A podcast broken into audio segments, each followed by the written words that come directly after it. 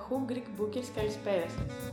Ξεκινώντας ένα κύκλο podcast, το greekbooks.gr έχει την τιμή να φιλοξενεί ως πρώτο καλεσμένο το συγγραφέα Βαγγέλη Ρατόπουλο, διακεκριμένο για το πλούσιο και πολυπίκυλο συγγραφικό του έργο.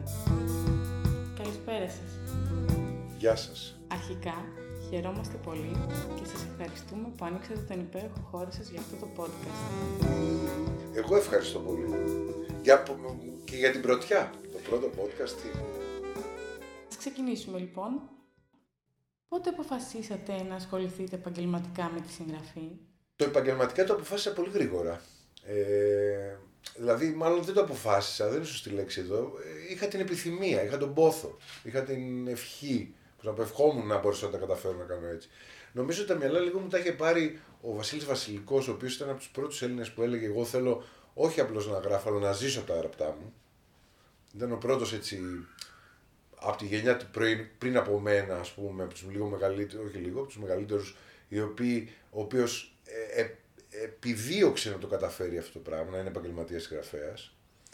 Ε, αλλά σίγουρα δεν θα είχε γίνει αυτό αν δεν είχα ε, κάποια επιτυχία. Τα πρώτα μου βλέπει είχαν μεγάλη επιτυχία. Όχι τόσο κυκλοφοριακή, τα κυκλοφοριακά μεγέθη άρχισαν να αλλάζουν τη δεκαετία του 90, όχι μόνο για μένα, στο, στο ελληνικό χώρο του βιβλίου, αλλά ακούστηκαν πάρα πολύ. Τα διόδια είχαν κάνει μια τερατώδη επιτυχία. Ε, ναι. Και τα τζίκα μετά. Τα τζίκα έφτασαν, ας πούμε, 10.000 αντίτυπα μέσα σε ένα χρόνο, δεν ξέρω τι, που ήταν υπερβολικός αριθμός, ή δύο χρόνια, που ήταν υπερβολικό τυράζ για ένα νέο συγγραφέα. Η αλήθεια είναι, σε σχέση με αυτήν την ερώτηση, είναι ότι μέχρι κάποια ηλικία, δεν ξέρω αν ήταν όταν έβγαλα το πρώτο μου βιβλίο, που το έβγαλα 20 χρονών το 79, έχω γεννηθεί το 59, το πρώτο τα κομματάκια βγήκε το 79. Μέχρι εκεί περίπου, μέσα μου στην ψυχή μου, δεν ήμουν ξεκαθαρισμένος ότι θέλω να γίνω συγγραφέας. Θέλω να γίνω ίσως πιο πολύ μουσικός. Τραγουδιστής, κιθαρίστας, κάτι τέτοιο. Δεν είναι και τυχαίο ότι είχα, έκανα παρέα με τους Φατμέ, έχω κάνει φωνητικά ε, σε κάποιους δίσκους τους και στον πρώτο του Πορτοκάλογλου που λέγεται Φωνές, τον ατομικό, τον προσωπικό του δίσκο. Ε, έπαιζα με μικρά συγκροτήματα, δηλαδή είχα διακαεί πόθο. Μ' άρεσε ίσως πιο πολύ ή το ίδιο, δεν ξέρω τι. Σίγουρα τώρα καταλαβαίνω ότι πρόκειται για δύο διαφορετικές, ε, τελείως διαφορετικές δραστηριότητες. Καλλιτεχνικές μεν και οι δύο, αλλά η μία είναι μια. είσαι κλεισμένος στο καβούκι σου, στην άλλη χρειάζεται μια εξωστρέφεια για να παίζεις. Βέβαια, την εξωστρέφεια και την είχα και τότε και την έχω ακόμα. Δηλαδή, χάρη σε αυτήν έκανα πολύ ραδιόφωνο. Είμαι άνετος όταν μιλάω για τα βιβλία μου. Ακόμα και τώρα φαντάζομαι. Πέραν από το βασιλικό, ποιοι συγγραφείς στιγμάτισαν τα νεανικά σας χρόνια; Εντάξει, αυτό δεν είναι πολύ εύκολο να τους, ε, να μιλήσω για όλους τους, να, να τους θυμηθώ καν. Ε, και επίσης, αν σκεφτεί κανείς ότι εγώ έβγαλα το πρώτο μου βιβλίο 20 χρονών και συνέχισα κάνοντας ουσιαστικά αυτή τη δουλειά, διάβασα πάρα πολύ. Οπότε ίσως ο, ο, ο πρώτος που είχε πολύ μεγάλη επίδραση πάνω μου στην εφηβεία μου ήταν ο Καζαντζάκης. Δεν είναι τυχαίο ότι και αυτό το βιβλίο μου τώρα το καινούριο η Ανέγκυχτη ε, με έναν τρόπο ξεπληρώνω το χρέος μου απέναντι σε αυτή την νεανική... Νομίζω ότι όλοι στην Ελλάδα κυρίως, δεν ξέρω τι γίνεται στο εξωτερικό, σε εμάς, ο Καζαντζάκης είναι πάντα ένα εφηβικό ανάγνωσμα. Στην εφηβεία τον πρώτο, νέοι τον πρώτο διαβάζουν οι άνθρωποι. Ίσως ταιριάζουν και απόψεις του πολύ ε, με την νεότητα. Ε, μετά βέβαια επειδή είχα κολλήσει με τον Καζατζάκη και ουσιαστικά ήταν ο συγγραφέας που με όθησε να γράψω. Ε, μετά νομίζω ότι το διάβασα ξανά και ξανά δύο, τρεις, τέσσερις φορές που κάθε φορά ε, που ξαναδιάβαζα αυτά που είχα διαβάσει, τα κλασικά του ας πούμε μυθιστορήματα, Ζορμπά, Καπετάνη Μιχάλη, Τελευταίο Πειρασμό κλπ. Χριστός ξανασταυρώνει και μετά πρόσθετα και κάποια άλλα από την αλληλογραφία του, ε, τόμους από την αλληλογραφία του, τα ταξιδιωτικά, ε, θεατρικά του και έχει γράψει και ένα, υπάρχει ένα απέραντο έργο καζατζακικό. Επίσης θέλω να πω ότι από τη νεότητά μου με προβλημάτιζε πολύ βαθιά, είναι σχεδόν γελίο αυτό, αλλά εγώ που έκανα με έναν τρόπο καριέρα ως πορνογράφος και έχω γράψει πολλά βιβλία τα οποία έχουν πολύ έντονο σεξ, από τη Λούλα μέχρι τη Λεσβία, πώς ήταν δυνατόν να είναι να είναι ίνδαλμά μου ένας συγγραφέας ο οποίος πρέσβευε τον ερωτικό ασκητισμό. Και για τον οποίο η πρώτη του γυναίκα του κατηγορούσε ότι δεν την είχε αγγίξει ποτέ ερωτικά. Δηλαδή, γιατί σε ένα τέτοιο πλαίσιο αρχικά ο Καζαντζάκης ε, ήθελε να γίνει ασκητής, ήθελε να γίνει καλόγυρος στην πραγματικότητα και προσπάθησε. Τουλάχιστον αυτό το βλέπουμε και σε βιβλία του. Στο συμπόσιο έχει ένα χαρακτηριστικό ε, περιστατικό τέτοιο. Ε, υπάρχουν πράγματα στα βιβλία του, η χείρα που φλερτάρει και, και ζητάει από τον συγγραφέα που είναι σαν αλτερέγκο του, του Καζαντζάκης στο Ζορμπά ε, του, του προτείνει να το κάνουν, του, του ζητάει να το κάνουν και αυτός την αποφεύγει και φτάνει ο Ζορμπάς και του λέει αυτή είναι η μεγαλύτερη αμαρτία αφεντικό να σε θέλει μια γυναίκα για το κρεβάτι της και εσύ να της αρνείσαι. Δηλαδή υπήρχαν και περιστα... υπάρχουν και στοιχεία μέσα στα βιβλία του που δημιούργησαν σιγά σιγά ένα αστικό μύθο γύρω από αυτό το πράγμα του Καζαντζάκη.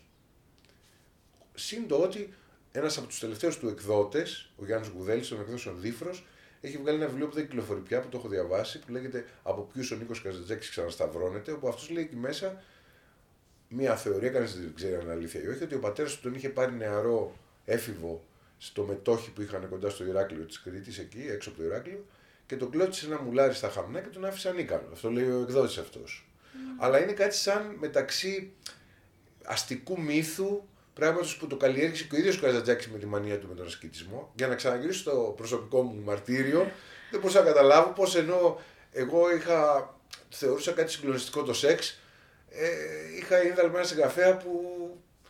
Δεν άγγιξε την πρώτη του Ναι, που είχε αυτό το, το, το, την προϊστορία που λέω γύρω από το αντικείμενο αυτό. Εκ των υστέρων σκεφτόμουν πάντα ότι ίσως είναι από τους πιο ερωτικούς συγγραφεί που έχουμε. Θα μπορούσε βέβαια κανείς να πει ότι ένας που δεν το κάνει ή που καταπιέζει τον εαυτό του ή που έχει οποιοδήποτε πρόβλημα ή δεν ξέρω τι μπορούσε να έχει μόνη ιδέα με αυτό. Αλλά είναι ένας συγγραφέα, τα λέω και μες στην ανέγκυχτη, ε, ακόμα και όταν λέει ότι βρέχει, λέει ότι άνοιξε ο ουρανός, κάθισε να πέφτει με ορμή η βροχή, σαν άντρας ερωτικά διψασμένος πάνω στη γη, πώς πέφτει ερωτικά διψασμένος άντρας πάνω στη γυναίκα. Δηλαδή, με την παραμικρή αφορμή ε, βάζει μεταφορές ερωτικές. Και όχι ερωτικές συναισθηματικές απλώς, και σεξουαλικές. Είναι εντυπωσιακό αυτό πόσο είναι παρόν το θέμα του σεξ στον Καζαντζάκη. Παρόλα αυτά. Παρόλα δηλαδή τα του ασκητισμού ή και εξαιτίας τους. Αλλά υπάρχουν και πολλοί άλλοι συγγραφείς για να φύγω τώρα και από τον Καζατζάκη που μου έχουν κάνει πολύ βαθιά εντύπωση όσο τους διάβαζα και λίγο μεγαλύτερος. Από τον Βίλιαμ Φόκνερ, ας πούμε, που είναι ένας συγγραφέας πολύ αγαπημένος μου και ο Σάλιντζερ, τα τελευταία χρόνια ο Στίβεν Κίνγκ. Πολλούς μπορώ να αναφέρω.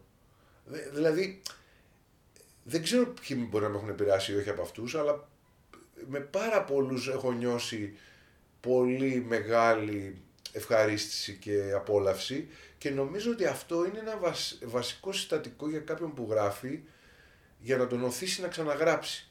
Δηλαδή, εμένα, ε, ας πούμε, ο Στίβεν Κίνγκ που λέω ότι μου αρέσει πολύ είναι ένας από τους γραφείς που όταν διαβάζω Στίβεν Κίνγκ θέλω να, το, να γράψω κι εγώ. Δηλαδή, θα έλεγα ότι αν με ρωτάγανε ποιος είναι ο ορισμός του αγαπημένου σου συγγραφέα, είναι αυτός που με κάνει να θέλω να γράψω κι εγώ. Ναι, Οπότε δεν έχω και λίγους. Ίσως, ίσως και γι' αυτό γράψει πολύ, δεν ξέρω, αλλά ε, θέλω να πω έχω πολλούς συγγραφείς που έχω νιώσει, όχι με όλους, εννοείται. Και εννοείται ότι σε αυτόν που νιώθεις ότι τον αγαπάς πολύ, τα παίρνεις μετά σε ρί τα βιβλία του και τα διαβάζεις. Κάτι άλλο βέβαια μου σημαίνει και με ταινίες. Το μου μια ταινία πάρα πολύ. Φροντίζω και βλέπω και άλλες του ίδιου σκηνοθέτη. Ποια είναι η πιο παλιά ιστορία που έχετε γράψει και θυμάστε; Η πιο παλιά ιστορία που έχω γράψει και θυμάμαι είναι μια ιστορία που έχω γράψει πολύ μικρούλης ο πατέρας μου αγόραζε ένα εικονογραφημένο περιοδικό που λεγόταν Εικονογραφημένη Ιστορία. Ιστορία εικονογραφημένη. Και θυμά... είχα μανία τότε, δεν θυμάμαι τώρα αν ήταν και της μόδας, πώς έγινε μετά με το Jurassic Park, είχα μανία με τους δεινόσαυρους. Και ήταν ένα άρθρο στην Ιστορία εικονογραφημένη για δεινόσαυρους, πτερόσαυρους και όλα αυτά τα τέρατα της Ιουράσιας περίοδου. Και μάλιστα ήταν ζωγραφισμό. Είχε ένα δισέλιδο έτσι σαλόνι, ξεκινάει το άρθρο. Και ήταν μια έκδοση εκλαϊκευμένου επιστημονικού περιοδικού. Ήταν όμως έγκυρο, δεν ήταν ε, trash ας πούμε, δεν ήταν κάποιο παρακατιανό αυτό. Ήταν πολύ έγκυρο έντυπο, αλλά είχε και πολύ εικόνα. Που το έκανε πιο λαϊκό, πιο προσβάσιμο. Εκεί λοιπόν, σε αυτό το σαλόνι, απεικονιζόντουσαν έτσι μαζεμένα σε ένα τοπίο ζούγκλας, πτερόσαυροι, δεινόσαυροι, τυραννόσαυρος ρεξ και όλα τα, αυτά τα μεγάλα τέρατα. Και τόσο μου είχε κάνει εντύπωση που θυμάμαι ότι μου ήρθε μια ιδέα. Διάβαζα πολύ Καζαντζάκη, αυτό το είπαμε. όπου άρχισε να γράφει σε ένα σχολικό τετράδιο μπλε θυμάμαι ντυμένο, δεμένο αυτό το πλαστικοποιημένο, άρχισε να γράφει μια ιστορία που καταστρέφει τον πλανήτη της Γη και η Ρωσία και η Αμερική φτιάχνουν, έχουν, παίρνουν ένα πύραυλο και βάζουν μέσα διάφορους ανθρώπους για να τους στείλουν δείγμα σε άλλο πλανήτη επειδή θα καταστραφεί η Γη. Δεν ξέρω, θυμάμαι τώρα με την πυρηνική έννοια, δεν θυμάμαι τι είχα γράψει, ας πούμε. Αυτό ήταν τώρα πούμε, προσχηματικό στην αρχή που έλεγα. Μπαίνουν δύο-τρει-πέντε ήρωες και προσγειώνεται αυτός ο πύραυλος σε ένα πλανήτη πολύ μακριά στο σύμπαν, όπου αυτός βρίσκεται σε αντίστοιχη φάση με την Ιουράσια περίοδο που είχε περάσει η Γη. Γιατί διάβαζα στο άρθρο της ιστορίας εικονογραφημένη ότι αυτά τα, τα τέρατα εμφανίστηκαν τότε. Και έβαλα ότι σε εκείνο το πλανήτη, το, ο πλανήτης αυτός είναι ε, σε αυτό το στάδιο ακόμα. Οπότε προσγειώνεται ο πύραυλος. Λέω ότι όσοι κατεβαίνουν οι γήινοι από τον πύραυλο, βλέπουν αυτά να περνάνε να, στο βάθος να κινούνται, δεινόσαυροι, τερατόσαυροι, τυρανόσαυροι, ρέξ και τέτοια. Και άρχισα να τα περιγράφω εγώ τα τέρατα που έβλεπα και στο περιοδικό. Ε, εντάξει, πρέπει να ήμουν 13, δεν ξέρω τι. Έγραφα διάφορα. Ε, διάφορα που ήταν από βιώματα, από. Δεν ξέρω τι μου ερχόταν, ας πούμε, αλλά αυτό ένιωθα για πρώτη φορά που για να κάνω κάτι σαν βιβλίο. Και, αλλά δεν ήξερα πού να το πάω. Αφού περιγράψα αρκετά τέρατα, μετά δεν ήξερα τι άλλο να γίνει. Και το έβαλα να ανεβαίνει σε ένα λόφο ο πρωταγωνιστής, εκεί που είχε, και τον έβαλα από εκεί να βγάζει σαν κήρυγμα που έλεγε κάτι σαν την ασκητική. Είχα κλέψει λίγο την ασκητική του Καρατζάκη, ας πούμε, και έλεγε αυτός ότι πιστεύω ότι η ζωή, αυτό, έλεγε διάφορα. Και αυτό πάλι ατόνισε μέχρι κάποιο σημείο και το παράτησα, ας πούμε. Δηλαδή, ή συναισθανόμουν ότι είναι κλεμμένο, ξέρω εγώ τι. Πάντως αυτό ήταν. Αλλά ενώ είχα γράψει πολλά διηγήματα, διηγήματα κυρίως, όχι μεγάλο, δεν ξέρω αν υπήρχε κάτι, ε, μια νοβελίτσα, που ένιωθα ότι ήταν μιμήσεις πραγμάτων που μου αρέσανε. Μ' άρεσε ένα του, του Παπαδιαμάντη, έγραφε ένα παρόμοιο. Μ' άρεσε ένα... Το πρώτο διήγημα που είναι αυτό που έδωσε και το όνομα στο πρώτο μου βιβλίο που λέγεται Κομματάκια, θυμάμαι είχα μαλώσει με την κοπέλα μου τότε και μπήκα σε ένα σινεμά να δω μια ταινία που ήταν μια συναυλία των Ζέπελιν. Είχε γίνει ταινία.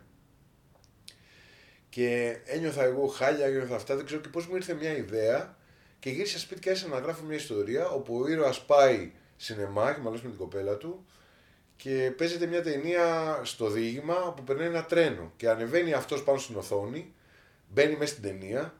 Αυτό, αυτό είναι στο, συμβαίνει στο διήγημα. Και μπαίνει στην ταινία και δένεται πάνω στις γραμμές του τρένου και περνάει το τρένο και τον πατάει, τον κάνει κομματάκια. Και οπότε μαζεύονται οι φίλοι του, η κοπέλα του κλπ. Και λένε τον καημένο. Και λέει, σηκώνεται αυτός, συναρμολογείται και λέει: Φύγετε από εδώ, λέει, δεν θέλω τον νύκτο σας και τα αυτά. Τους διώχνει. Ε, μετά κατεβαίνει από την οθόνη Βγαίνει έξω, λέει πίναγα σαν να μου είχαν κάνει αφέμαξη ε, και άναψα ένα τσιγάρο και έβαλα τους καπνούς όπως είχα δει να, βγάλει και, να βγάζει και έτοιμη μηχανή πριν από λίγο. Και αυτό είναι σουρεαλιστικό, σαν κινούμενο σχέδιο, με την έννοια ότι τον πατάει το τρένο, ξανασηκώνεται, ξεσκονίζεται και κατεβαίνει. Ας πούμε. Δεν υπάρχει δραματικότητα, είναι όλα. Και μοιάζει με κινούμενο σχέδιο. Αυτό το διήγημα είχα την αίσθηση ότι με αυτό άνοιξε μία πόρτα και όντως μου άνοιξε πραγματικά σε κάτι άλλο πιο δικό μου, που δεν ήταν μιμήσεις άλλων πραγμάτων ή τουλάχιστον δεν ήταν άμεσες ορατές μιμήσεις, αλλά το συναισθάνθηκα ότι είναι κάτι πολύ δικό μου. Κάτι πιο, και πιο, όχι μίμηση αυτό που λέω. Και πραγματικά μετά και τα άλλα διηγήματα που περιλαμβάνονται σε αυτό είναι σε μια τέτοια λίγο τρελά, λίγο σαν ένα σχέδια, λίγο σαν ε, κομματάκια από τη ζωή ενός εφήβου ας πούμε. Και και ένιωσα μια τομή. Τώρα αυτό να το έγραψα 17, 18, δεν θυμάμαι τώρα πόσο χρόνο μπορεί να είμαι. 16, 17, 17, 18 μάλλον. Για να κατεβαίνω στην Αθήνα και να βλέπω ταινία μόνος μου. Πώς νιώσατε στην πρώτη μεγάλη σας επιτυχία, ε, Εντάξει, αν, αν, για μένα και τα, και τα κομματάκια ήταν πολύ μεγάλη επιτυχία, διότι κατάφερα να βγάλω βιβλίο. Ε, ήταν μια περίοδος που όταν το έβγαλα εγώ το 79, λίγο πριν δεν μπορούσες να βγάλεις βιβλία. Ήμουν από τους πρώτους εγώ και ο Τατσόπουλος που βγάλαμε βιβλίο χωρίς να πληρώσουμε. Μέχρι τότε πλήρωνες για να βγάλεις. Κάτι τέτοιο που έχει γίνει τώρα πια. Από τότε και μετά πέρασε ένα μεγάλο διάστημα που δεν πλήρωνες. Οι νέοι εννοώ να mm. πληρώνουν. Ε, υπό το εμφανιζόμενοι. Ε, και το, ήταν μεγάλη χαρά όταν εγκρίθηκε και πολύ μεγάλη χαρά όταν εκδόθηκε γιατί έβγαζα το πρώτο μου βιβλίο. Και επίσης γράφτηκαν και πάρα πολύ επενετικά πράγματα, πολύ εγκομιαστικά πράγματα. Με αγκάλιασαν έτσι με. Γνώρισα συγγραφείς, με εκτιμήσανε, μεγαλύτερους εννοώ, που για μένα ήταν έτσι δάλματα ή κάτι τρομερό. Ε, οπότε και το πρώτο μπορείς να πεις, αλλά το δεύτερο έκανε ακόμα μεγαλύτερη επιτυχία τα διόδια. Τα εγκόμια ήταν τρομερά, θεωρήθηκε ότι είναι ένα συλλογικό πορτρέτο της γενιάς μου. Οπότε ένιωσα πολύ. Πώς να το πω τώρα αυτό, όχι απλώς χαρά και ευχαρίστηση και να έδωσε ευθύνη, πες, ξέρω εγώ, ότι σε παίρνω στα σοβαρά και ότι. Και μετά πολύ μεγάλη επιτυχία είχε και το τρίτο τα τζιτζίκια. Δηλαδή αυτά και επειδή ενώνονται τα βιβλία, δεν είναι τυχαίο ότι εκδόθηκαν κάποια στιγμή το 2000 τόσο, 2002, σε ένα τόμο με το γενικό τίτλο Η γενιά μου και τα τρία. Είναι μια τριλογία άτυπη, γι' αυτό τα λέω και τα τρία μαζί. Βγήκαν όλα στη δεκαετία του 80, 79 με 79, 82 και 84, δεν θυμάμαι τώρα πώς είναι οι χρονιές αυτά τα τρία βιβλία ήταν για μένα ας πούμε τα βιβλία μου τα οποία είχαν πολύ μεγάλη επιτυχία. Ε, αντιμετωπίστηκα με αυτά ως ένας φέρελπης νέος συγγραφέας που πολλά περιμένουν από αυτόν. Φαντάζομαι ότι και πολλοί συγκεντρώσαν φθόνο συνομιλικοί μου που γράφανε αλλά δεν είχαν ακουστεί, δεν μπορούσαν να βγάλουν κλπ. Ε, δεν είναι τυχαίο ότι από εκεί και πέρα στην επόμενη δεκαετία με περιμένουν λίγο στην γωνία και η κριτική και αυτό που ήταν συνομιλικοί μου πια και η κριτική και άρχισα και βαράγανε, σαν να είμαστε άκουσα του box, το τι αρνητικό διάβασα. Βέβαια εντάξει, έφταιγα και εγώ με την έννοια, έφταιγα εισαγωγικά, με την έννοια ότι και εγώ πήρα θάρρος με τα τρία πρώτα και έκανα άλματα και δοκίμασα να γράψω πράγματα που τότε δεν τα γράφανε. Λίγο pulp fiction, λίγο αστυνομικό, λίγο ο Εργένης ας πούμε που ήταν κάτι τρομερό τη βρυσίδι ε, γράφτηκε για τον Εργένη που ήταν το πέμπτο μου βιβλίο αν θυμάμαι σωστά και βέβαια αποζημιώθηκα που το έκανε ταινία ο Νίκος Παναγιώτοπουλος και είχε πολύ μεγάλη επιτυχία, γνώρισε και τέτοια. Αλλά το τι αρνητική, χολή και. Εδώ έγραφα άλλος ε, κριτική για το τέταρτο βιβλίο μου, ε, την ε, αυτοκατορική μνήμη του αίματος και έγραφε στην αρχή της κριτικής ότι είμαι φαλακρός ως ε, κατηγορία. Αν είναι δυνατόν. Ε, ναι. Είτε το πιστεύεις είτε όχι. Αυτή η χώρα είναι, έχει, πώς το λένε, μαζεύονται διάφορα. Πώς λέει, ναι, όπως λέει ο Διαμάτη, μικρό χωριό, μεγάλη κακία. Αλλά. Έχω καλά, αυτό ήταν γελιότητα, δεν είναι θέμα κακίας. Δηλαδή, ε, θυμάμαι είχε γράψει μια τάκα άλλος. Ο τίτλος φωτίζει την φαλακρή μεγαλοπρέπεια του συγγραφέα. Δηλαδή ήταν μπαρόκο, ας πούμε, η αυτοκρατορική μνήμη του αίματος. Αλλά δεν θα τώρα γράφεις κριτική για αυτά τα πράγματα. Δηλαδή. Αλλά θέλω να σου πω, με αυτή τη νέα τα τρία πρώτα νέα ήταν τα πιο επιτυχημένα. Στην πράξη και άλλα είναι επιτυχημένα. Η Λούλα γνώρισε τερατώδη επιτυχία μετά. Ε, ο Εργένης, όπως σου είπα, έκανε πολύ μεγάλη επιτυχία από την ώρα που γυρίστηκε η ταινία και ακούστηκε πολύ, είχε πολύ φανατικούς. Για πολλά βιβλία μπορώ να πω ότι γνώρισαν επιτυχία με τον τρόπο τους. Αλλά τα τρία πρώτα σίγουρα ήταν ένα... Ναι, στην ερώτηση που κάνεις δεν ξέρω να πω τι. Νομίζω ότι όταν συμβαίνει η επιτυχία είσαι λίγο... Μαθαίνεις λιγότερα από την επιτυχία από, ότι, από την αποτυχία μαθαίνεις πιο πολλά, πιο δυνηρά αλλά η αποτυχία σε διδάσκει καλύτερα και υπάρχει περίπτωση να σε αλλάξει κιόλα. Ο πόνος που σου φέρνει. Πόνος, πάλι εισαγωγικά. Ε, αντίθετα η, η επιτυχία, ρε παιδί μου, είναι για να κάθεσαι και να την απολαμβάνεις, ας πούμε, και να την απολαμβάνεις, γιατί δεν καταλαβαίνεις από πού σου έρχεται. Είναι, η επιτυχία είναι λίγο σαν κατήφορος. Σαν. Ε, κατήφορος όχι με την έννοια ο κατήφορος ηθικός κατήφορος, αλλά με την έννοια ότι πάει εύκολα. Κατηφορίζεις, ας πούμε. Πας προς τα εκεί, σε πάει ο δρόμος. Ναι. Επίσης, ας πούμε, η επιτυχία έχει κάτι το... Ε, πώς να το πω, δηλαδή, τι συναισθάνεσαι τόσο ότι ζεις. Νομίζω πιο πολύ τι συναισθάνεσαι μετά. Και γενικά είναι εύκολη. Δεν είναι, δεν είναι, δεν είναι βάσανο, δεν έχει δυσκολία. Από τα βάσανα μαθαίνει κανείς. Είναι, είναι λιγάκι θλιβερό, αλλά έτσι είναι. Το ανθρώπινο, το δίποδο που λέγεται άνθρωπος, ας πούμε, μαθαίνει πιο καλά όταν φάει καμιά ξυλιά, ας πούμε, σε εισαγωγικά πάλι. Δεν το λέω ως ότι πρέπει να μας βαράνε. Αλλά ο πόνος διδάσκει πιο πολύ. Είναι πιο διδακτικός. Αντίθετα οι χαρές και τα πανηγύρια, εντάξει, είναι πιο εύκολα και λιγότερο διδακτικά. Λιγότερο διδακτικά. Διδάσκησε μόνο ότι θα ήθελες να το ξανατύχεις αυτό, αλλά δεν μπορείς να βρεις τον τρόπο για να το ξαναπετύχεις αυτό εύκολα. Δεν υπάρχει συνταγή. Εσείς ε, μάλλον έχετε βρει κάποια συνταγή; Μα δεν έχω βρει. Ε, κάνεις λάθος. Ε, Έλληνα. Έχουν πολλά βιβλία μου έχουν πάει χειρότερα από άλλα. Πολλά βιβλία. Δηλαδή, ε, εξαρτάται καταρχάς τι θεωρούμε επιτυχία. Τις πωλήσεις; Για τις πωλήσεις δεν υπήρξα ποτέ συγγραφέας σαν Λένα Μαντά και Δημουλίδου που πουλάνε 300.000 αντίτυπα ένα βιβλίο τους. Εμένα 300.000 έχουν πουλήσει, έχουν πουλήσει όλα. Και σε διάρκεια 40 τόσων χρόνων, ας πούμε. Βέβαια, τι να πούμε για άλλους που πουλάνε 100 αντίτυπα μόνο, αλλά με σχέση με αυτούς είμαι βασιλιάς. Αλλά δεν είμαι ο super bestseller. Αλλά εννοούμε αυτό επιτυχία. Εννοούμε επιτυχία. Α πούμε, εγώ όταν ξεκίνησα την πρώτη δεκαετία που δημοσίευα, δεν υπήρχε τέτοιο πράγμα. Κανείς δεν έλεγε αν πουλάνε τα βιβλία. Ε, επιτυχία θεωρούσαν οι άνθρωποι να, ένα βιβλίο να σε εκφράσει και να σε ταρακουνήσει και να σε σφραγίσει τη ζωή και να το θυμώνται οι άνθρωποι. Δηλαδή, εγώ αυτή τη στιγμή συναντάω ανθρώπους που μου λένε ότι μεγαλώσαν με τα διόδια, ότι τους αγγίξαν τα διόδια, τους σφραγίσαν, τους σημαδέψαν τη ζωή κλπ. Αυτό είναι για μένα επιτυχία. Έτσι, αλλά η εποχή μας είναι τόσο πουλημένη στο χρήμα που επιτυχία θεωρεί μόνο τις πωλήσεις. Λες και έγιναμε όλοι έμποροι. Άσε για δουλειά να κάνει και ο έμπορος τη δουλειά, πρέπει να την λένε και καλλιτέχνες, δηλαδή το καταλαβαίνω αυτό το πράγμα και οι λογοτέχνες. Και δεν είναι αυτή η δουλειά μας. Καταρχάς, εάν ήταν να θεωρώ επιτυχία τις πωλήσεις, πρέπει να είμαι ηλίθιος για να πάω κάνω αυτή τη δουλειά. Πρέπει να κάνω μια δουλειά, ε, να γίνω επιχειρηματίας και να βγάζω λεφτά. Αυτό, δηλαδή, πιο πολύ να δυσκολέψω τον εαυτό μου δεν θα υπήρχε να πάω να βγάλω λεφτά μέσα από τα βιβλία. Αλλά ζούμε αυτή την εποχή. Από τη δεκαετία του 90 και μετά εμπορευματοποιήθηκαν τα πάντα και όλοι συζητάνε τι πουλάει. Η ερώτηση είναι τι πουλάει.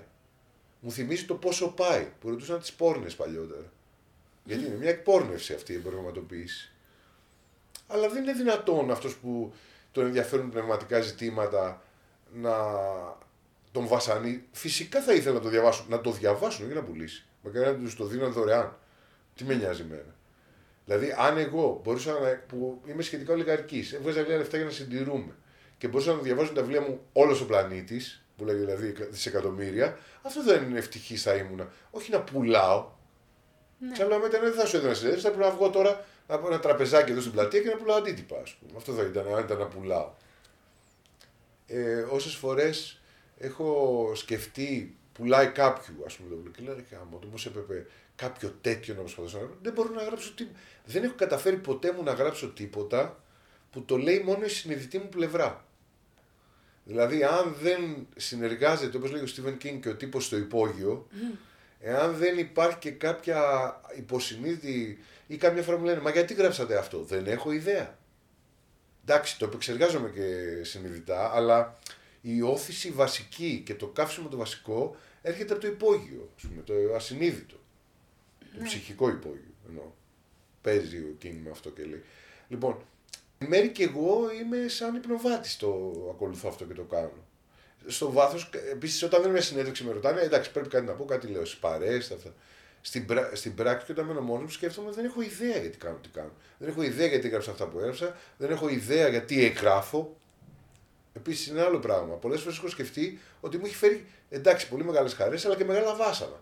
Και πολλές φορές έχω σκεφτεί να μην γράφω. Μα δεν μπορώ. Όταν με πιάνει αυτό το πράγμα, ο Καζαντζάκης πάλι λέει, όταν με πιάνουν τα βλαψίδια μου. Βλαψίδια λέγανε στην Κρήτη αυτά που είναι η έγκυος. Τα, τα συμπτώματα δηλαδή της εγκυμοσύνης. Και λέει ότι όταν πιάνουν αυτά τα συμπτώματα, παραδίδομαι σε αυτό και το προχωράω μέχρι να γεννηθεί το πνευματικό παιδάκι αυτό.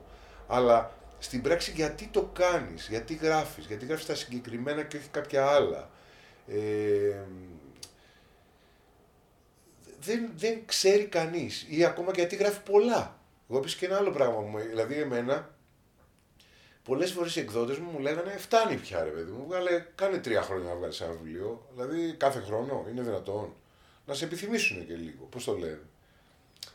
Δε, εγώ και τώρα έχω δύο-τρία βιβλία έτοιμα. Τι να κάνω, είναι η μοίρα μου. Δηλαδή, άμα μου έρχεται, πώς θα το σταματήσω αυτό το πράγμα; Όχι, να μην σταματήσετε. Μα δεν μπορώ. Δηλαδή είναι πιο λυτρωτικό να το κάνω και να ησυχάσω, τουλάχιστον προσωρινά, παρά να μην το κάνω. Γιατί σε καταλαμβάνει αυτό το πράγμα, σε, σε κυριεύει με έναν τρόπο και είναι πιο λυτρωτικό να το αφήσει να βγει, να αναγραφτεί. Είστε συγγραφέα ω το μεδούλι σα. Ευχαριστώ. Το μεδούλι μου σας ευχαριστεί. Τι σημαίνει για εσάς το γεγονός ότι το σύνολο του έργου σας αγαπήθηκε σε τόσο μεγάλο βαθμό από το ευρύ κοινό; Ε, ναι. Υπό την προπόθεση ότι κρατάμε στην άκρη αυτά που είπα εγώ πριν, ότι δεν πουλάω όσο διάφορες γυναίκες που γράφουν αισθηματικά και άλλα γυναικεία με ιστορήματα κλπ. ή διάφορα άλλα ιστορικά. Ναι, αλλά έχετε χτίσει ένα Ναι, πολύ μεγάλο. από την άλλη μεριά, όπως είπα, έχουν πουλήσει πάρα πολύ τα δικά μου, συγκριτικά με άλλους που δεν πουλάνε τίποτα. Και νιώθω ευγνώμων. Νιώθω τυχερός, ευγνώμων και ευλογημένος. Τι να πω, δηλαδή υπάρχει. α, Πρέπει να είσαι τελώ γαϊδούρη, ας πούμε, για να μην νιώθεις αυτά τα αισθήματα όταν. Ειδικά σε μια χώρα τέτοια που δεν πολύ διαβάζει, που είναι μια χώρα επαρχίας του πλανήτη. Να την πούμε έτσι ευγενικά, ας πούμε. Πώς να το πούμε. Ο Νίκος Νικολαίδης, ο σκηνοθέτης, έλεγε το γράφει στον Ορκισμένο Βαλκάνιο το μυθιστόρημά του. Αρχίζει το μυθιστόρημα και λέει ο ήρωας: Αυτή η χώρα είναι το πιο ανώμαλο ρήμα του κόσμου. Μερικές φορές μου φαίνεται ότι ο καλύτερος ορισμός για αυτή τη χώρα είναι αυτός. Τα παιδεία παίζει, είναι ανώμαλο ρήμα.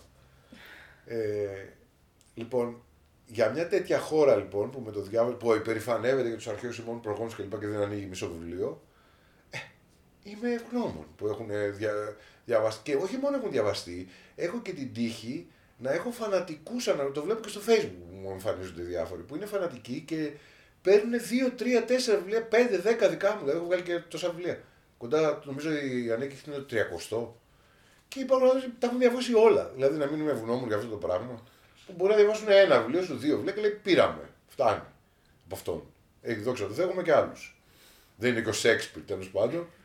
Θέλω να σου πω, νιώθω πολύ μεγάλη που εξακολουθούν και με διαβάζουν. Άντε πες το και έτσι. Πολύ μεγάλη ευγνωμοσύνη και, και τύχη νιώθω ότι έχω. Και νιώθω ικανοποιημένος που το έκανα αυτό. Και, γιατί να σου πω κάτι, υπάρχουν μεγάλοι συγγραφείς, μεγάλοι καλλιτέχνες, που για κάποιο λόγο είτε επειδή είναι πολύ προχώ αυτά που κάνουν, είτε επειδή, επειδή είναι κόντρα στο μέσο όρο, επειδή πολλές αιτίες μπορεί να υπάρξουν, ε, να μην έχουν επιτυχία και να είναι σπουδαίοι. Λοιπόν, με μια έννοια το ότι και κάποια επιτυχία συγκριτικά είχα και έκανα αυτό το πράγμα τόσα χρόνια από 20 χρονών και ότι συνεχίζω να το κάνω και συνεχίζει να έχει μια. Υπήρξε πολύ μεγάλη συγγραφή, έπαψαν να έχουν από ένα σημείο μετά απήχηση. Έχει συμβεί επανειλημμένα αυτό το πράγμα. Δηλαδή, ο, ο εθνικός εισαγωγικά συγγραφέας της Αμερικής που είναι ο Χέρμαν Μέλβιλ που έχει γράψει το Moby Dick, τα τελευταία χρόνια της ζωής του δεν είχε καμία επιτυχία. Αναγκάστηκε να κάνει άλλες δουλειές. Αναγκάστηκε να κάνει άλλα πράγματα.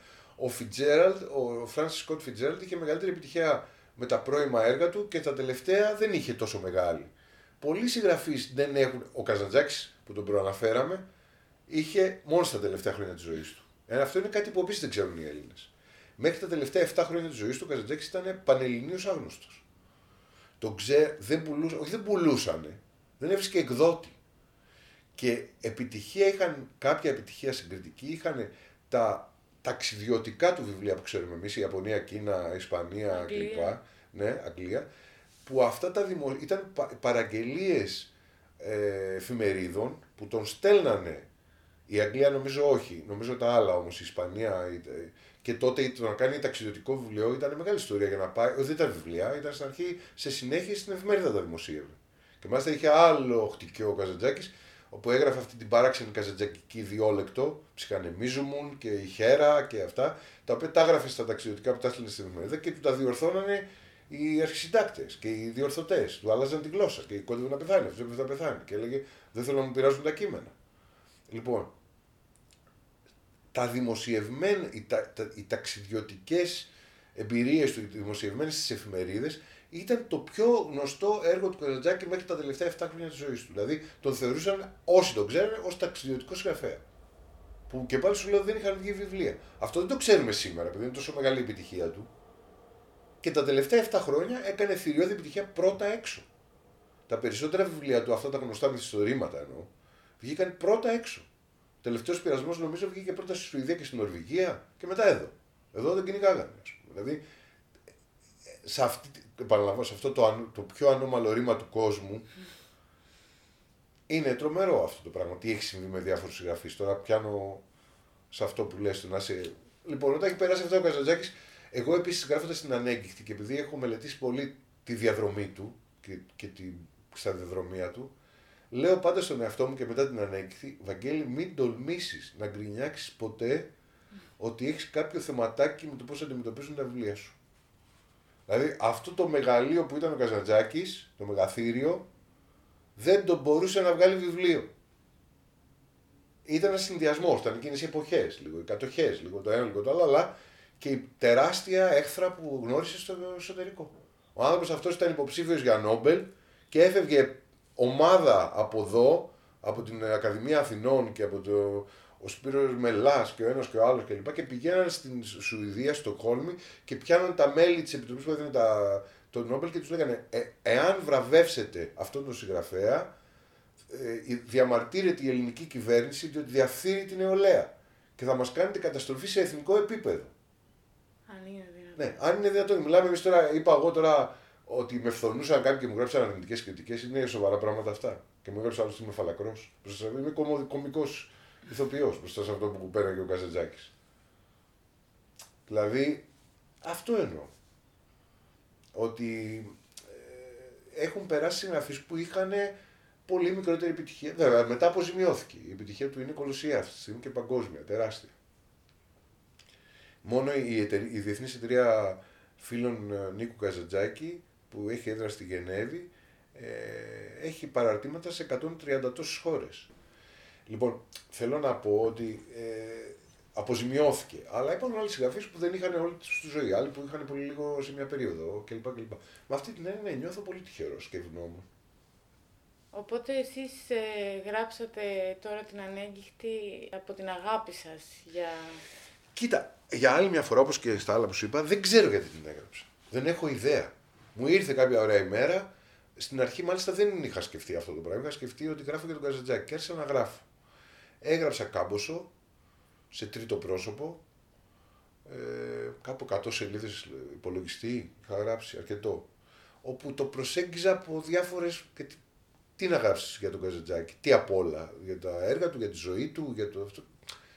Δοκίμαζα διάφορες ας πούμε μια προσέγγιση, δεν έχει τόση σημασία τώρα και κόλλησα κάποια στιγμή και συνειδητοποίησα ότι με ενδιέφερε πάρα πολύ η ερωτική του ζωή και, και μετά κατάλαβα ότι αυτό που με ενδιέφερε ήταν αυτό που με φόβιζε, όπως προανέφερα από όταν ήμουν μικρός, που ανακάλυψε τον Καζατζάκη και που μου άρεσε, τι συνέβαινε με αυτό το μυστήριο που δεν άγγιζε την πρώτη του γυναίκα. Αυτό μου φάνηκε...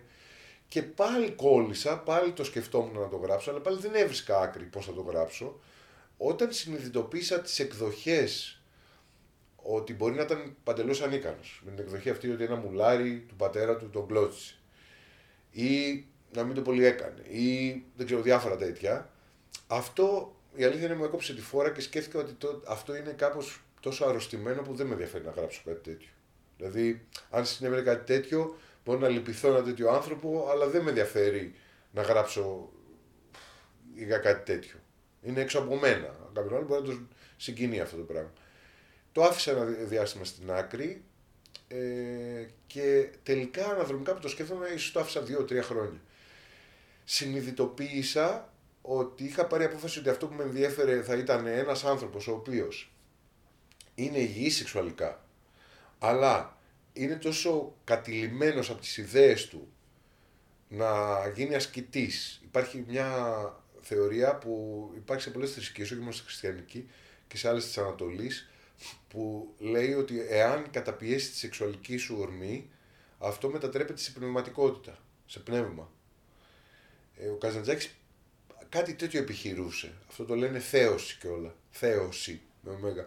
Και δηλαδή επιχειρούσε να μετα... το λέει, έλεγε και όλα ο ίδιος, να μετατρέψει την ορμή της σεξουαλική σε πνευματικότητα. Λοιπόν, ένα τέτοιο πράγμα, παρόλο που ακούγεται τρελό, παρόλο που ακούγεται, δεν ξέρω πώς αλλιώς θα το πει κανείς, με ενδιέφερε. Και όταν αποφάσισα ότι αυτό με ενδιέφερε, μετά χρειάστηκε ένα άλλο μικρό κλικ και να δω ότι προτιμούσα να πω την ιστορία από τη μεριά της Γαλάτιας. Ήθελα να ρωτήσω αυτό το ναι. έβριμα, πώς προέκυψε. Δεν προ... Κοίταξε, καταρχάς έχει γράψει ένα βιβλίο η ίδια που κυκλοφορεί το άνθρωποι και υπεράνθρωποι. Εγώ τα έχω αλλάξει όλα. Έχω αλλάξει και το όνομα της Γαλάτιας στο μυθιστόρημά μου. Τη λέω Μελίνα Αναστασίου αντί για Γαλάτια Αλεξίου. Αυτόν τον λέω Αλέξανδρο Καστρινάκη αντί για Νίκο Καζαντζάκη. Αλλά παρόλα έχω αλλάξει τους τίτλους των βιβλίων του. Έχω αλλάξει τους τίτλους των βιβλίων της Γαλάτιας, το λέω ο υπεράνθρωπος από την Κρήτη. Ενώ αυτή το λέει άνθρωποι και υπεράνθρωποι. Αυτό το βιβλίο της είναι τόσο μικρό πρεπέ, τόσο ξεκατηνιάστηκε, τόσο ερωτευμένη ήταν αυτή η γυναίκα μαζί του, που χρόνια ενώ παντρεύτηκε άλλο, τον Μάρκο Αυγέρη μετά στη συνέχεια. Καταρχάς ήταν εφημινίστρια και ζήτησε, του ζήτησε ότι για να του δώσει διαζύγιο το 25. Παντρεύτηκαν το 11 και αν θυμάμαι σωστά τις ημερομηνίες, το 25 πήραν διαζύγιο. Του ζήτησε για να πάρει, του δώσει διαζύγιο να κρατήσει το όνομά του, το επώνυμό του. Που για μια φεμινίστρια ήταν εντελώς τρελό. Οι φεμινίστρε δίνουν αγώνα να κρατήσουν το πατρικό τους επώνυμο. Αυτό δείχνει τι μαρτύριο τράβαγε αυτή η γυναίκα. Και αυτό που ήταν σαν να της έριξε αλάτι στην πληγή, κάτι την προσωπική μου εκτίμηση τέλος πάντων. Γιατί αυτά είναι και μια ερμηνεία που τους δίνεις εσύ. Ήταν η, τα τελευταία 7 χρόνια της ζωής του η επιτυχία του η διεθνής. Νομίζω ότι την τζουρούφλιζε η ζήλια της και η, ο φθόνος, ο ερωτά τη, χωρίς ανταπόκριση. Είχε πληγωθεί πολύ. Ναι, είχε πληγωθεί πολύ. Και το βιβλίο της αυτό το μικροπρεπές, πώς να το πω αλλιώς, το μικρόψυχο, το... κυκλοφόρησε τη χρονιά που πέθανε ο Καζατζάκης και του το έστειλε στο Παρίσι, στη Γαλλία, πώς το λένε που έμενε, στην, Αντίπ, στην Αντίπολη, που έμενε με την γυναίκα του, του το έστειλε εκεί. Έτσι αρχίζω κι εγώ, έτσι αρχίζει το δικό μου βιβλίο, που περιγράφω πώς το λαμβάνει ο, που του το στέλνει. Και τη βάζω 9 χρόνια μετά το θάνατό του, σκέφτηκα, που ε, δεν έζησε τόσο, έζησε 7 Έχω, έχω πολλά παραχαράξει ελαφρώς και έτσι κανείς δεν μπορεί να μου πει ότι δεν είναι μυθιστόρημα. Αλλά κατά τα άλλα είναι ένα βιβλίο που κατά, για πρώτη φορά στη ζωή μου έγραψε ένα βιβλίο που σε πολύ μεγάλο βαθμό είναι πραγματικό. Κατά 80% δεν το έχω μετρήσει ακριβώς, αλλά σε ένα πολύ μεγάλο βαθμό αυτό το βιβλίο είναι πραγματικότητα. Ε, αλλαγμένα είναι τα ονόματα, ανεπαίσθητες διαφορούλες μπορεί να πειράζω μια ημερομηνία επίτηδες έτσι σαν παιχνίδι. Έλεγε 8 Μαρτίου έγινε αυτό, εγώ το βάζα 10 Μαρτίου, ας πούμε ή ξέρω εγώ κάτι τέτοια μικρά, αλλά τίποτα ουσιαστικό. Και φυσικά η μεγάλη πλευρά, η μυθοπλαστική του βιβλίου μου και η επινόησή μου και το μυθιστόρημα είναι ότι αποφάσισα να ερμηνεύσω τη σεξουαλική του ζωή με τον τρόπο που καταλάβαινα εγώ. Ένας δεν ξέρει τι γίνονταν πραγματικά. Το μυθιστόρημά μου είναι αυτό δηλαδή περισσότερο. Ναι. Μέσα λοιπόν στις επινοήσεις και στις μυθιστορηματικέ μου ανακαλύψεις εγώ είναι ότι έβαλα αυτή να είναι 9 χρόνια, είπα να το βάλω 2 χρόνια ακόμα, ότι έζησε και δεν έχει πεθάνει για να είναι και λίγο περισσότερα χρόνια, που τη βάζω να έχει μετανοήσει που έγραψε αυτό το βιβλίο που είναι μικρόψυχο και λέει θα γράψω ένα καινούριο. Θυμάμαι ότι όταν το συνέλαβα αυτό ήμουν εδώ, είχα έρθει από καλοκαίρι από τις διακοπές, έφυγα και ήρθα εδώ και μου ήρθε αυτή η ιδέα και πέταγα από τη χαρά μου ότι είχα βρει κάτι που έλυσε, μου έλυσε το γόρδιο δεσμό, ας πούμε και το αυτό. Και πραγματικά γύρισα και που έκανα διακοπές, είχα έρθει να πάρω κάτι βιβλία. Και πέταγα από τη χαρά μου και άρχισα να γράφω σαν, σαν υπνοτισμένος. Πήρα μπρος. Και γράφει η Γαλάτια πια σε πρώτο πρόσωπο που λέει: Έβγαλα τότε ένα βιβλίο, είναι μικροπρεπές. Τώρα εγώ θα κάνω ένα βιβλίο μεγαλόψυχο να το ξανασκέφτηκα. Ο άνθρωπος αυτός αναζητούσε την πνευματικότητα και δεν με άγγιζε. Και με αφορμή αυτό, αυτή ήταν η αφηγηματική πόρτα μέσα από την οποία μπήκα στην ιστορία να ξαναπώ όλη την ιστορία του Καζαντζάκη και του έργου του ε, μέσα από αυτό το.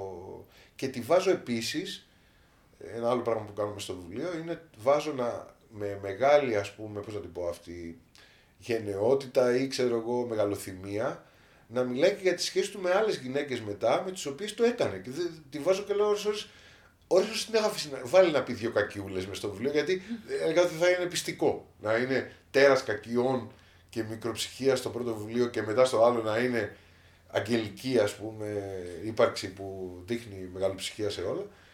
Ε, τη βάζω να λέει ποτέ πότε ότι δεν του μπορώ, ας πούμε, ότι με τις άλλες πήγαινε και το έκανε συνέχεια, ξέρω εγώ, και με μένα όχι. Έλεγα λοιπόν ότι ε, σε πολύ μεγάλο βαθμό είναι αληθινό ότι έχω αλλάξει ονόματα και λίγες ενδεχομένως εδώ και εκεί ημερομηνίες κλπ. Ε, η Γαλάτια μιλάει και για γυναίκες άλλες που πήγε παρόλο που ζηλεύει και. Δηλαδή περνάμε, περνάει όλη η ερωτική ζωή του Καζαντζάκη μέσα από το βιβλίο, μέσα από τα μάτια της Γαλάτιας. Αυτό που επίσης έκανα είναι ότι χρησιμοποίησα αρκετά αποσπάσματα από έργα του Καζαντζάκη που μου φαινόταν ότι ταιριάζουν με το θέμα μου. Δηλαδή, αυτή, υπάρχει μια περίφημη σκηνή, λέω ένα παράδειγμα, υπάρχει μια περίφημη σκηνή ε, όπου ένας ήρωας Τούρκος στον καπετάν Μιχάλη ευνουχίζεται. Δηλαδή παλεύει με τον αδερφό του καπετάν Μιχάλη με μαχαίρια και εκείνος τον μαχαιρώνει στα χαμνά και ε, αυτός είναι ευνοχισμένος και δεν μπορεί να ζήσει μετά από αυτό. Του φαίνεται ότι είναι τρομερή ντροπή να μην είναι άντρας και αυτοκτονεί. Αυτό που βάζω την ε, Γαλάτια λοιπόν ή τη Μελίνα να λέει ότι εκεί να λέει επί τη ευκαιρία ότι κάποιος έλεγε το, το, τη θεωρία ότι τον είχε κλωτσίσει στα χαμνά ένα μουλάρι και τον είχε αφήσει ανίκανο, αλλά και το γεγονός ότι αποφάσιζε να μην κάνει έρωτα με τη γυναίκα του για τους λόγους που λέγαμε για την πνευματικότητα, για την επιδίωξη της πνευματικότητας, όλο αυτό του δημιούργησε μια, ένα κόλλημα σαν να ήταν ευνοχισμένος και ότι αυτό το μοτίβο είναι που του γέννησε αυτή τη σκηνή όλη με στον καπετάν Μιχάλη. Που τον καπετάν Μιχάλη εγώ το λέω διαφορετικά. Δεν το λέω καπετάν Μιχάλη, σαν μυθιστόρημα μα, μέσα στο βιβλίο. Το λέω Δράκος. Γιατί λέει τον πατέρα του Δράκος. Mm. Γιατί ο πατέρας του ήταν ένας πολύ δεσποτικός, μια δεσποτική μορφή αυταρχική του Καζαντζάκη. Λοιπόν, προσπαθώ να δείξω στα σημεία που ταιριάζουν με το θέμα μου, που, ε, που η γυναίκα αυτή, η πρώτη του γυναίκα ήταν πληγωμένη όπως είπαμε κλπ.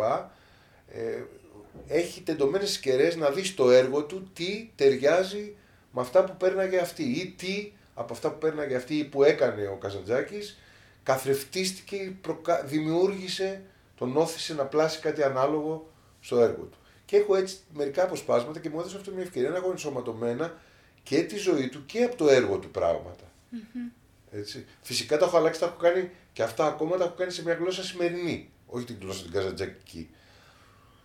Που ανήκει σε πολύ μεγάλο βαθμό σε αυτό το είδος που λέμε τα τελευταία χρόνια τεκμηριωτική λογοτεχνία, ή το, που έχει τεκμήρια δηλαδή. Ναι. Η λογοτεχνία ντοκουμέντου.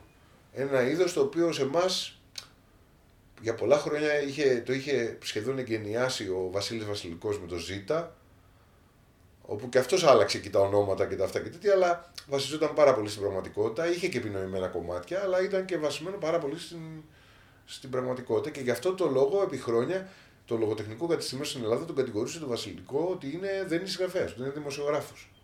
Επειδή είχε πάρει από ένα πραγματικό. Πραγματικά, αλλά αυτή ήταν η λογοτεχνία ντοκουμέντου. Το να γράφει ο Βασιλικός για το Ζήτα. Στα χρόνια μας τώρα, στην εποχή μας, γράφονται πάρα πολλά τέτοια βιβλία.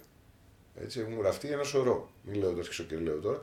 Αλλά τότε ο Βασιλικός ήταν πρωτοπόρος που το πρώτο έκανε αυτό στο Ζήτα. Ε, πόσο καιρό σας πήρε η έρευνα, ε, Κοίταξε, η έρευνα ήταν μια ζωή. Αν, η έρευνα μου αρχίζει για την ανέγκυχτη, αρχίζει από τότε που είμαι έφηβος και πρωτοδιαβάζω Καζαντζάκη και όλη τη διαδρομή της ζωής μου που ξαναδιαβάζω πάλι και τα ξαναπιάνω από την αρχή, προσθέτω κι άλλα, διαβάζω κι άλλα και άλλα. Φυσικά όταν αποφάσισα να γράψω το βιβλίο, ε, τα ξανάπιασα πάλι όλα για άλλη μια φορά με μεγάλη ευχαρίστηση. Ε, έχει γίνει σαν τικ, ας πούμε, να διαβάζω και να ξαναδιαβάζω Καζαντζάκη. Ε, δεν ξέρω, δεν διαχέεται μέσα στον χρόνο. Δεν, δεν είναι εύκολο να πω κράτησε τόσο, κράτησε. Και είναι μεν προϊόν έρευνας, αλλά από την άλλη μεριά είναι και προϊόν μιας ζωής, μιας λατρείας μιας ζωής. Δηλαδή δεν ήμουν ο τύπος που είπε τώρα θα γράψω αυτό, κάτσε διάβασε να μάθεις για να γράψεις. Καμιά φορά οι άνθρωποι αποφασίζουν να γράψουν, ξέρω εγώ, μια ιστορία που εκτελήσεται τότε. Και παίρνουν τότε βιβλία και μαθαίνουν τα πάντα για αυτή την περίοδο. Λέω τώρα. Εμένα αυτό ήταν μια, μια ζωή λίγο, λίγο κομμάτι-κομμάτι μαζευόταν μέσα μου. Γι' αυτό και πολλές φορές το λέω σε διάφορους φίλους και γνωστού που το διάβασαν αυτό το βιβλίο και λέω σαν και αυτά που σου λέω τώρα και ε, μου λένε Μα δεν φαίνεται καθόλου. Λέει, δεν φαίνεται να είναι. Λέω είναι εντάξει, τα έχω αφομοιώσει τόσο πολύ που τα έχω, έχω ζήσει με αυτά ή τα ξέρω ή τα. Δεν φαίνεται δηλαδή ένας τύπος που πήρε σαν ξένο σώμα και έβαλε 10 πληροφορίες. Με αυτή την έννοια. Mm. Αλλιώς είναι σε πολύ μεγάλο βαθμό τεκμηριωμένο το έργο. Δεν είναι από την κοιλιά μου, δεν είναι φαντασία μου. Τι ελπίζετε να αποκομίσει κάποιος διαβάζοντας την ανέγκυχτη ξέρω, υποθέτω πολλά πράγματα. Υποθέτω, ε, ελπίζω ότι κάποιος θα τους ξαναστρέψει ή θα τους πρωτοστρέψει. Δεν μπορεί να υπάρξουν και κάποιοι που θα το διαβάσουν πρώτα από μένα, να μην έχουν διαβάσει Καζαντζάκη, λέμε τώρα. Να τους στρέψει ξανά στο έργο του Καζαντζάκη, σε αυτούς που το έχουν διαβάσει παλιότερα. Κάποιου που είναι αρχάρι να τους οδηγήσει στο έργο του Καζαντζάκη. Ε, δεν είχα σκεφτεί ότι μπορεί κάποιος να το διαβάσει. Κάποιος που δεν έχει διαβάσει Καζαντζάκη, μπορεί, είναι άλλος ο αναγνώστης που έχει διαβάσει Καζαντζάκη αναγνώστρια και άλλος αυτός που δεν έχει διαβάσει. Ε, Κάποιος που δεν έχει διαβάσει καθόλου, νεότερης γενιάς, που δεν, ε, δεν διάβασε, δεν του άρεσε, δεν ξέρω ότι δεν έτυχε. Ε, παρόλο που είναι απίθανο, αλλά λέμε. Ε, αυτός μπορεί να τα διαβάσει όλα αυτά νομίζοντας ότι τα έχω πλάσει όλα εγώ. Θα είναι τελείως διαφορετικός αναγνώστης από αυτόν που ξέρει πολλά πράγματα για τον Καζαντζάκη και μπορεί να καταλάβει πίσω από τις γραμμές ότι αυτά είναι αληθινά. Έτσι. Και πάλι βέβαια θα τα βλέπει διαθλασμένα μέσα από την οπτική γωνία της Γαλάτιας που έχει το πρόβλημά της, ότι δεν την άγγιζε, ότι δεν, δεν, δεν, δεν. Ή το βλέπει τον Καζαντζάκη αυτή τη φορά κοιταγμένο μέσα από την οπτική γωνία, από τη σκοπιά, από το πρίσμα, υπό το πρίσμα της ερωτικής, του ερωτικού Καζαντζάκη ας πούμε, ειδικά. Έτσι, και όχι από τα θέματα που ξέρουμε για τον Καζαντζάκη, ο τελευταίος πειρασμός, ο Χριστός, αυτό, το ένα, το άλλο. Ε, δηλαδή πολλά μπορώ να, πολλά μπορώ να ελπίζω για αυτό το βιβλίο. Δηλαδή ότι επίσης ήδη, γιατί έχει κυκλοφορήσει 15 μέρες βέβαια, έχει πολύ, αλλά εντάξει. Ε, βάλει και κάποιους που το είχαν διαβάσει όσο διορθωνόταν, φίλους μου που το είχαν δείξει κλπ. Διαπιστώνω για πρώτη φορά στη ζωή μου, ενώ μέχρι τώρα ας πούμε ο άνθρωπος που θα ήθελε να διαβάσει ένα δικό μου βιβλίο έπρεπε να θέλει να, να μάθει τι γινόταν με τη Λούλα, στη Λούλα ή με τα άλλα βιβλία τους ήρωες που λεγόταν. Τώρα ξαφνικά βλέπω ότι είναι ένα βιβλίο το οποίο λειτουργεί και ως ένα βιβλίο γνώσεων. Δηλαδή ε, προσεγγίζει ήδη το εισπράττο αυτό, ακόμα και στο facebook που έβαλα το εξώφυλλο. Πολλοί θέλουν να το πολλές κυρίως γυναίκες θέλουν να το διαβάσουν και λόγω του θέματος με την καλάτια που δεν την άγγιζε, αλλά θέλουν να διαβάσουν πράγματα σχετικά με το Καζαντζάκι ως βιβλίο γνώσεων το αντιμετωπίζω. Αυτό δεν μου έχει ξανασυμβεί. Πρώτη φορά ανακαλύπτω ότι ένα βιβλίο μου μπορεί να έρθει να το πάρει κάποιος αυτό που λένε θέλω να μάθω κάτι. Γιατί στη Λούλα τι να μάθει; Εντάξει, δεν είναι μόνο. Ναι, η λογοτεχνία δεν είναι ε, βιβλία γνώσεων, είναι βιβλία τα οποία μαθαίνεις κάτι για το, ενδεχομένως για τον ψυχισμό, αλλά όχι η ψυχολογία ακριβώς. Κάτι υπαρξιακό μαθαίνεις από τη λογοτεχνία. Αν μαθαίνεις κάτι. Εδώ τώρα αυτό είναι ένα βιβλίο που απευθύνεται και σε ανθρώπους που θέλουν να αποκομίσουν γνώσεις, ας πούμε, πάνω στο Καζατζάκι. Ή που ο Καζατζάκη τους έχει ήδη κερδίσει, αγγίξει κλπ. Και που θέλουν, διαβάζοντας και ένα βιβλίο σχετικά με αυτόν, να παρατείνουν αυτή τη μαγεία του Καζατζάκη, ας πούμε, ξέρω εγώ, πάνω τους. Ε, με αυτή την έννοια είναι και ένα βιβλίο διαφορετικό από τα άλλα μου και που, που με διαφορετικό τρόπο φαντάζομαι μπορεί να το προσεγγίσουν και αναγνώστες. Ένα ερώτημα πώς θα το δουν οι δικοί μου αναγνώστες, ε, οι φανατικοί, αλλά και αυτό το έχω λυμμένο γιατί ε, είμαι, εγώ είμαι Αυτοί δεν ξέρω αν είναι συνηθισμένοι. Εγώ είμαι συνηθισμένος γιατί επειδή έχω γράψει διαφορετικά πράγματα. Α πούμε, αυτά που έχουν πολύ σεξ είναι περίπου τα μισά. Υπήρχαν άνθρωποι που τους άρεσε πάρα πολύ, που τους άρεσαν τα πρώτα, τα δύο και τα τζίκα, οι οποίοι μετά πάθανε σοκ με τη Λούλα και τον Εργένη και λένε Παπαπαπα, αυτά δεν μου αρέσουν καθόλου. Υπάρχουν άνθρωποι που τους άρεσαν πάρα πολύ αυτά εκεί και που λένε Μου αρέσουν πάρα πολύ τα πρώτα, ξέρω εγώ. Υπάρχουν άνθρωποι που, ε, που τους άρεσε πολύ η Λούλα, ο Εργένη, ξέρω εγώ ποια άλλα, από αυτά τα πιο extreme βιβλία, ας πούμε, τα πιο ακραία μου. Ε, που όταν έβγαλα τους φίλους, που τους έβγαλα αργότερα και που είναι ένα συναισθηματικό βιβλίο, αυτοί βγαίνουν στο διαδίκτυο, σε φόρουμ, τότε chat είχε διάφορα, δεν είχε αρχίσει στο facebook ιδιαίτερα, και λέγανε ότι τι είναι αυτός, συμβιβάστηκε, πουλήθηκε, τι είναι αυτά που γράφει, γέρασε, πέθανε, ξέρω εγώ διάφορα. Λοιπόν, θέλω να πω, εγώ είμαι συνηθισμένος από αυτή την πλευρά ότι μπορεί κάποιος πάλι να πει Μα τι είναι αυτό. Αλλά είναι δυνατόν τόσο πολύ που γράφω να γράφω τα ίδια. Δηλαδή, τόσο ότι όπως έλεγα πριν, δεν ξέρω γιατί μου έρχεται το ένα ή το άλλο. Λοιπόν, υπάρχει περίπτωση επειδή είναι λίγο διαφορετικό βιβλίο να είναι ένα βιβλίο που να απογοητεύσει κάποιους φανατικούς μου. Άλλους μπορεί να τους ενδιαφέρει, δεν ξέρω τι να πω. Εμένα με ενδιαφέρει ότι είμαι συνεπής με τον εαυτό μου. Αυτό έχει σημασία. Δηλαδή, ακόμα ε, το, το, το θέμα του, της λαγνίας, τέλος πάντων, με απασχολεί να το πω έτσι, γιατί έρωτας, έρωτας είναι και το αισθηματικό. Το θέμα της λαγνίας που με ενδιαφέρει σε πόσα βιβλία και σε ένα μεγάλο κομμάτι του έργου μου, ε, κατάφερα να εξετάσω και όλο το, το έργο και τη ζωή του Καζαντζάκη κατά από αυτό το πρίσμα. Και μόνο από αυτή την πλευρά, εγώ νιώθω ότι βγήκα νικητής τέλος πάντων γιατί τα κατάφερα. Αστειεύομαι τώρα, χαμογελάω, δεν φαίνεται στο podcast. Αλλά. Ε, ναι, ρε παιδί μου, εγώ νιώθω ότι είμαι, κάνω αυτό που καταλαβαίνω. Το χρέος μου, εν πάση περιπτώσει, να το πω. Πάλι γελάω. Αλλά δεν ξέρω πώς μπορούν να το πάρουν οι άνθρωποι. Αλλά τι να κάνουμε. Α το πάρουν όπως καταλαβαίνουν ο καθένας. Αλλά ήδη βλέπω ότι υπάρχουν αναγνώστριες που το έχουν διαβάσει και είναι ενθουσιασμένες. Και για άλλη μια φορά, τώρα ξαναλέω όπως την ερώτηση την άλλη που έλεγα ότι διάβασαν πολλοί άνθρωποι τα δικά μου και τέτοια, νιώθω ευχαριστημένος και ευτυχισμένος, ας πούμε, και τυχερός που οι άνθρωποι το παίρνουν και αυτό το διαβάζουν και το σύντομα και δεν είμαι ας πούμε ο προχωρημένος τέτοιος που θα βρει μετά θάνατον λίγη ε, πώς να πω, αποδοχή και ε, να τον πιάσουν στα χέρια τους να το διαβάσουν. Με αυτή την έννοια. Σας ευχαριστούμε πολύ. Εγώ ευχαριστώ για την ευκαιρία που μου δώσετε να πω όλα αυτά τα πράγματα και κυρίως για την ευκαιρία να εγκαινιάσω τα podcast του Greek Books